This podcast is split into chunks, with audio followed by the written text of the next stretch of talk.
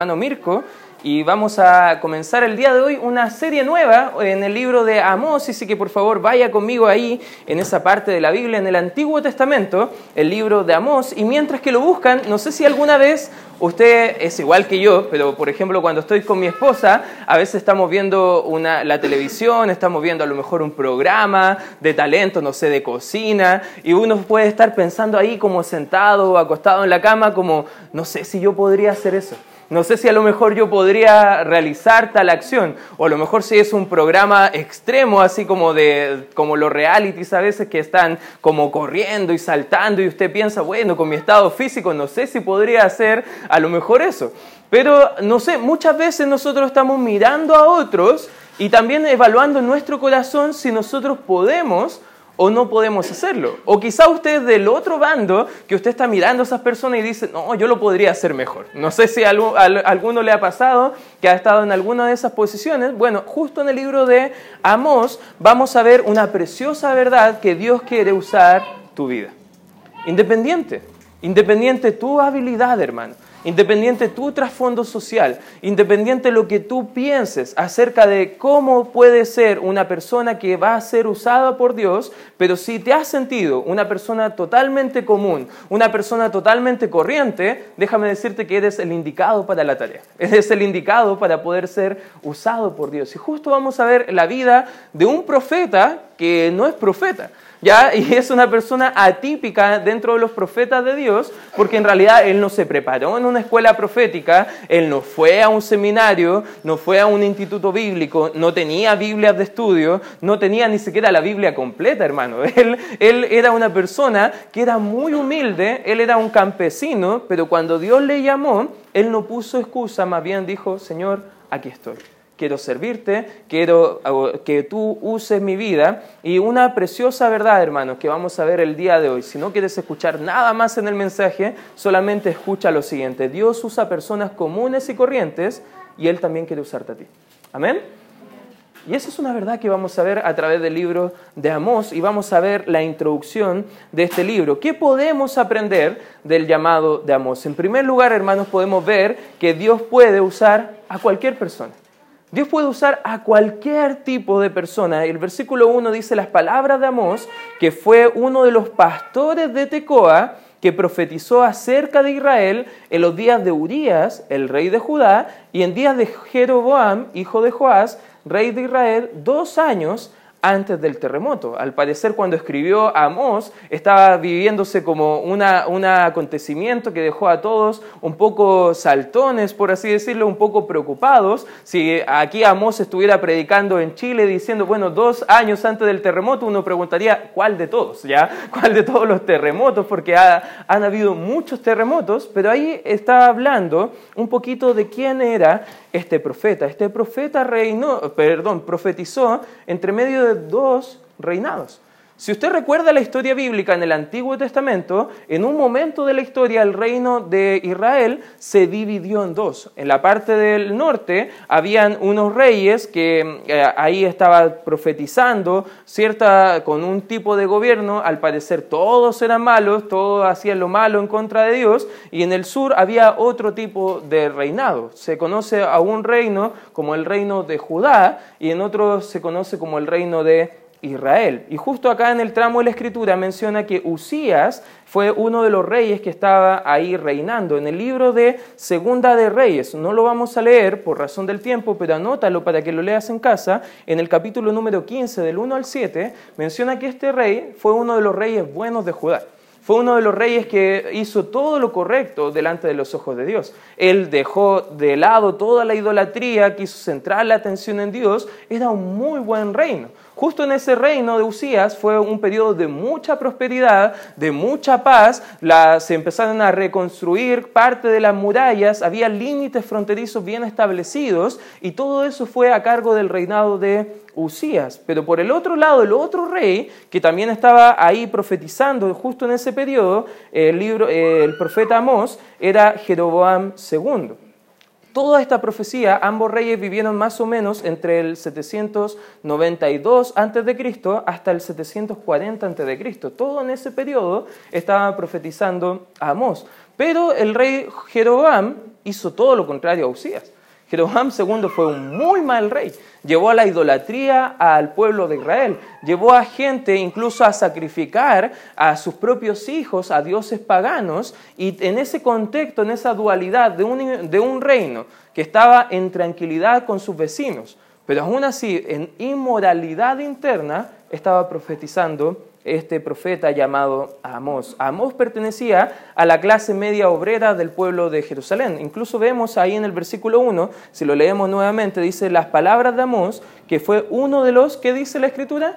Pastores de Tecoa. De hecho, al parecer, la única vez que vemos en la Biblia, en Israel, la, la ciudad de Tecoa, vemos solamente en este libro. Era una ciudad olvidada. Era como cuando uno va al sur y encuentra nombres bien extraños de pueblitos, como que nadie llega a esa zona. Bueno, Tecoa vendría siendo algo similar. Estaba a quince kilómetros de Jerusalén, en pleno desierto, pero lo interesante es que había, a pesar de que había muy pocas personas en Tecoa, era conocido Tecoa por sus bueyes, ovejas, Y, y también agricultura. Era una, un, un lugar que en pleno desierto podían producir cualquier tipo de materia prima en animales o en vegetales. No sé si alguien ha tenido el privilegio de ir a Arequipa en algún momento, pero a veces, por ejemplo, sé que Carlos ha viajado con nosotros a veces en alguna ocasión a Arequipa, y cuando nosotros viajamos vamos de hasta Arica en avión, y de Arica a Tacna siempre pasamos a través de un auto. Y usted va en ese tramo que es una hora, y usted mira durante la hora, desierto, desierto, piedras por acá, más piedras por acá, y de repente el desierto se pone como más blanco y más desierto, y de repente como por allá al fondo hay como una pequeño, un pequeño lugar donde hay algunos árboles, y uno piensa, ¿qué están haciendo ahí? Y están cosechando. Y uno piensa, ¿cómo pueden cosechar en pleno desierto? Bueno, en, el, en Israel, Tecoa era como un lugar así, donde había agricultura, a pesar de todo lo seco que podía ocurrir. Él era pastor en ese lugar, él era una persona común y corriente. No era alguien que destacara por su dinero, no era alguien que destacara por su intelecto, no era alguien que destacara por su posición social, tampoco era un hombre de Dios entrenado en la obra, no era un profeta, no era un levita, pero sí era un hombre dispuesto. Y eso debemos ser nosotros, hermanos. Porque la verdad usted puede poner muchas excusas para que Dios le use. Pero la verdad, Dios solamente quiere una persona dispuesta. No quiere gente muy enseñada. No quiere gente extremadamente talentosa. Más bien, Dios quiere una persona dispuesta. Me hace recordar un poco el relato en Isaías, en el capítulo número seis, que ve eh, Isaías en una visión, la, la visión de la gloria de Dios, y de repente en toda esa gloria, en toda esa majestad, ve que Dios está haciendo una pregunta y dice, ¿y quién irá por nosotros? ¿A quién enviaré? Y ahí está Isaías en una posición totalmente pecadora, inmunda de labios, enseña la Escritura, y él no se siente digno, pero aún así, él dice, Señor, heme aquí, envíame a mí. Hermana, hermana, la Biblia está llena de ejemplos bíblicos de gente que no era muy especial, simplemente eran personas comunes y corrientes, pero probablemente eran gente dispuesta a ser usados por Dios. Este profeta nació en Judea, en el reino del sur, y profetizó también en Israel. Y lo interesante, que esta persona también era un boyero. Fíjate en el capítulo número siete, Amós capítulo siete. Acompáñame rápidamente ahí, por favor. Fíjate lo que dice la Escritura en el versículo catorce. Dice, entonces respondió Amós y dijo a Amasías, no soy profeta, ni soy hijo de profeta, no vengo de ninguna familia especial, sino que soy boyero. A ver, ¿qué, ¿qué se le viene a la mente por boyero? La primera vez que estaba leyendo eh, en la Biblia, yo pensaba de esas personas que ponían boyas en la playa, pero después pensaba, no, pues ¿cómo va a poner boyas en la playa si están en pleno desierto? No, no tiene nada que ver con eso, y empecé a, a investigar porque no sabía. Y después me di cuenta que un boyero era una persona que cuidaba y criaba bueyes. Y un boyero era una persona que en plena campo, en plena tierra, él apacentaba bueyes. A eso está, era la profesión de, de Amós. Y el versículo catorce dice, y recojo higos silvestres. O sea, él era bien humilde, él tenía sus animalitos por aquí, tenía sus, sus eh, frutitas por acá. Siempre recuerdo cuando yo era pequeño y de, iba a la casa de mi bisabuela, y ella siempre tenía tarros de estos de, de nido, leche nido, pero llenos de higos secos. Y tenían como, no sé si usted ha comido, pero por lo menos a mí me encantan los higos secos, porque los higos recién sacados, como que no le, no le encuentro mucha gracia. Pero ahí estaba él sacando ese fruto. De la higuera, sacando higos. Y eso era lo que hacía este, este hombre llamado Amós. El nombre Amós es bien interesante. Su nombre significa cargador o levantador de una carga o llevador de cargas. Lo interesante del nombre de, de Amós, que también nos muestra en parte su, su carácter, es que él tenía una carga. Y tenía una carga por su pueblo. Él vivía en, en Judá, en un lugar donde estaba, parece que todo bien, todo bonito, el rey estaba reinando bien, pero en otra parte de Israel estaba todo mal. Y no sabemos cómo, no sabemos cuándo, porque el libro no lo especifica, pero sí vemos que Dios empezó a colocar una carga por Israel, por el otro reino. Él empezó a sentir una necesidad de ir a predicar de arrepentimiento a la nación que estaba alejándose de los dioses. Persona, una persona común y corriente, una persona que estaba tranquilo viviendo en su campito, en, eh, quizás en, en el sur de, de Israel, pero aún así él tuvo una carga. Algo bien interesante que nos puede mostrar acá. Él tenía una carga grande por su pueblo. Y esos son los tipos de personas que Dios va a usar, personas que tienen carga por las almas. A veces hermanos me, me dicen, pastor, me gustaría irme para el sur, estar tranquilito, con un campito, estar bien ahí como envejeciendo, y qué bonito es la vida. Pero ¿sabes qué? Al parecer este hombre ya estaba viviendo ahí, estaba viviendo en esa tranquilidad. Pero Dios empieza a poner una carga para llevarlo a la ciudad, llevarlo donde había muchas almas perdiéndose. Y vemos que Dios llama a lugares que nosotros a veces no queremos, pero debemos estar dispuestos a ir. Amén. A veces Dios nos llama a donde nosotros estamos, a nuestra familia, a nuestros conocidos, a nuestros amigos. Pero debemos estar dispuestos, al igual que Amós, a poder ser un hombre usado por Dios. Él no puso excusas cuando Dios le llamó, y Dios le llamó para llevar este tipo de mensaje al pueblo. Amós obedeció el llamado de Dios y fue adelante para llevar ese mensaje. Hermano, este libro, solamente estamos viendo la introducción, pero no sé si ya te está animando. No sé si ya está igual que yo, como con ganas de ser usado por Dios. ¿Amén, hermanos? Dios puede usar a cualquier tipo de persona, primer principio.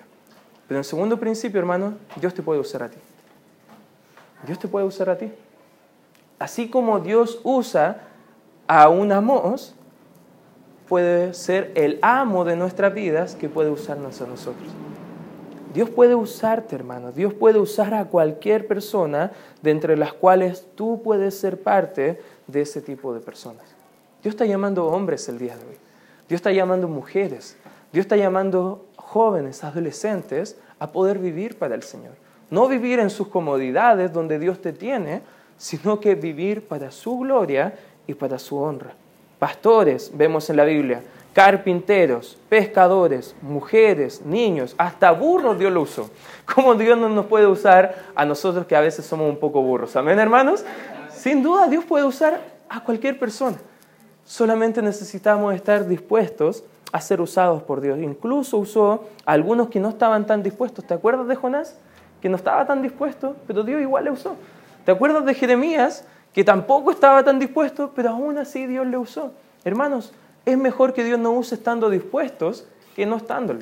Dios nos quiere usar para su gloria y para su honra. ¿Cuánto más puede usarnos a nosotros el Señor? Amén. Quiero mostrarte algunos principios, hermanos. Fíjate lo que dice el libro de Hechos. Acompáñame, por favor, ahí. Hechos capítulo número cuatro. Porque Dios, Dios de verdad se deleita usando personas comunes, corrientes, personas muy sencillas. Tú puedes pensar, pero yo no tengo a lo mejor mucha educación, yo no tengo muchos recursos, Yo no tengo a lo mejor una familia bien constituida. Hermano, Dios te quiere usar tal cual estás. Dios te quiere usar aquí y ahora. Y no pongas excusas. Fíjate, usó muchas personas en la Biblia, no en nuestra obra, sino que en la obra de Dios. Y Él te va a capacitar, Él te va a ayudar, Él te va a entrenar. Dios usó a hombres muy comunes. Fíjate lo que dice Hechos, capítulo cuatro, versículo número trece. Hechos, capítulo cuatro, parece que dije Hechos cuatro, pero no dije la cita. El versículo trece dice: entonces viendo el denuedo de Pedro y Juan. ¿Quién eran Pedro y Juan? Eran apóstoles, ¿cierto? Eran discípulos de Cristo. Y sabiendo, dice la gente, que eran hombres sin letra. Probablemente no habían terminado el colegio. O probablemente no habían terminado la universidad. No eran gente muy letrada. Eran sin letras y del vulgo, de la, del montón, por así decirlo. De una persona que no destacaba por nada. Dice, se maravillaban y le reconocían que habían estado con Jesús. Hermanos, estar con Cristo va a ser la diferencia en nuestra vida. Estar dispuestos a ser usados por Cristo puede hacer la diferencia real en nuestras almas. Dios escogió incluso la gente más vil. A lo mejor uno puede decir, no, a esta persona Dios sí le puede usar, pero a este otro, no, no, dudo que Dios lo use. Mira lo que dice Primera de Corintios, mira, acompáñame ahí por favor, Primera de Corintios, capítulo uno, versículo veinticuatro en adelante, dice, más para los llamados, así judíos como a griegos, Cristo, poder de Dios y sabiduría de Dios, porque lo insensato de Dios es más sabio que los hombres, y lo débil de Dios es más fuerte que los hombres. Pues mirad, hermanos, vuestra vocación, que no sois muchos sabios según la carne, ni muchos poderosos, ni muchos nobles, sino que lo necio del mundo escogió Dios para avergonzar a los sabios. Y lo débil del mundo escogió Dios para avergonzar a lo fuerte. veintiocho. Y lo vil del mundo y lo menospreciado escogió Dios, y lo que no es para deshacer lo que es, a fin de que nadie se jacte en su presencia. Hermano, tú puedes sentirte ahora la persona menos digna de ser usada por Dios. Eres el indicado. Eres el indicado para ser usado por Dios. Como tú estás, hermano. Dios te quiere usar. Con tus pecados, hermano. Con tus luchas. Con tus, tu forma de pensar. Con tu economía, hermano. Sea como sea que estás ahora, Dios te quiere usar. Dios escogió personas de este tipo en nuestra vida. Imagínate ahí hablando el apóstol Pablo, bajo la inspiración del Espíritu Santo, hablando a la iglesia, diciendo... Escogió a lo necio, escogió a lo vil, a lo menospreciado, a lo tonto. Y ahí estaba la iglesia como, pucha, nosotros somos así, la verdad no somos nada importante, nada especial. Pero debemos recordar, hermanos, que nosotros no somos lo especial, Dios es el especial. Nosotros no somos lo importante, Dios es lo importante. Y te hago una pregunta, hermano. Si Dios te llamara para usar tu vida, ¿estarías dispuesto a ser usado por Dios? ¿Estarías dispuesto a ser como Amós, una persona que a lo mejor dejaría en parte su comodidad para ir a servir a otros? Y hoy Dios está haciendo un llamado, está buscando personas a poder servirle. Yo hoy te quiero animar, hermano, que tú digas a Dios abiertamente, yo quiero ser usado por ti. Vamos a orar. Gracias, Padre amado, por este tiempo donde podemos estudiar tu palabra. Gracias, Padre, por el libro de Amós, Señor, que sin duda va a animar nuestras vidas, va a ayudar a nuestros corazones a poder entender, Señor, que tú quieres usarnos, tus hijos, tu iglesia, para poder llevar tu mensaje hasta lo último de la tierra, Señor. Gracias, Padre Santo, porque sin duda muchos de nosotros quizás tenemos cargas, tenemos preocupaciones, tenemos familias. Quizás no tenemos mucha economía, pero tú estás llamando a tus hijos a vivir para ti. Padre, coloca una carga en nosotros por las almas. Coloca una carga por noso- en nosotros, Señor, por servirte, glorificarte y honrar tu vida y tu causa. En el nombre de Cristo Jesús oramos y pedimos tu bendición. Sigan orando ahí, hermanos. Con